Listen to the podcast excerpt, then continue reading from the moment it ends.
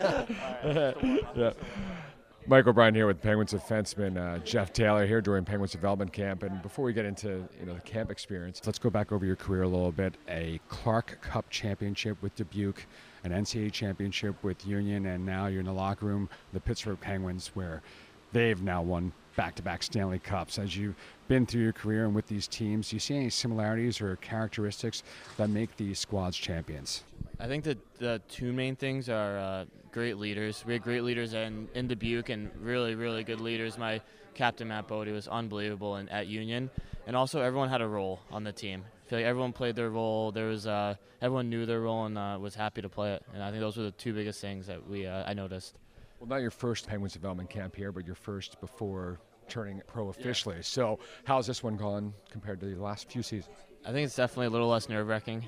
Uh, there was my first one was I had no idea what to expect. It was I was pretty nervous, but been here for this my fourth year now, and you pretty much know the ropes. So it's a little little more relaxing, and you just you're able to focus a little more on the ice and in the weight room. Granted, this is your first full professional season upcoming here in 2017-18, but you got those six games yeah. with Wilkes-Barre Scranton at the end of last season. What did you learn in your time in the American Hockey League and getting used to that pro game? Uh, I mean, it was definitely huge for me to get my feet wet and like understand how the pro game works, and then just the preparation and the recovery and all that stuff that you don't see. It's behind the scenes. That was big for me coming in. So, what are your goals now as you get ready for your rookie season?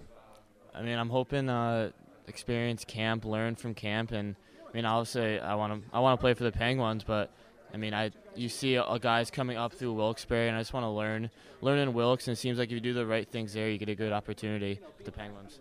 I mean, you look around the room and there are a lot of defensive prospects, but just you and Dylan Zink getting ready for your first pro season. You look at the the way defensive have gone from the AHL to the NHL and playing with the Pittsburgh Penguins.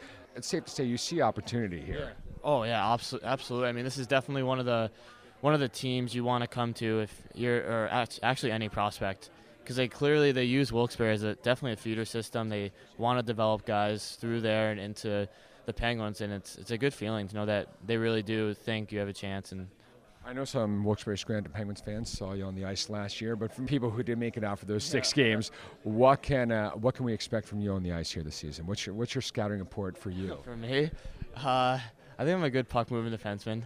I, I like to move the puck and get up in the rush, and I think that from a defensive standpoint, I like to use my assets. I like to use my speed, my quickness. I'm not really going to kill any guys, but uh, use my stick, try to get pucks and get it out of the zone.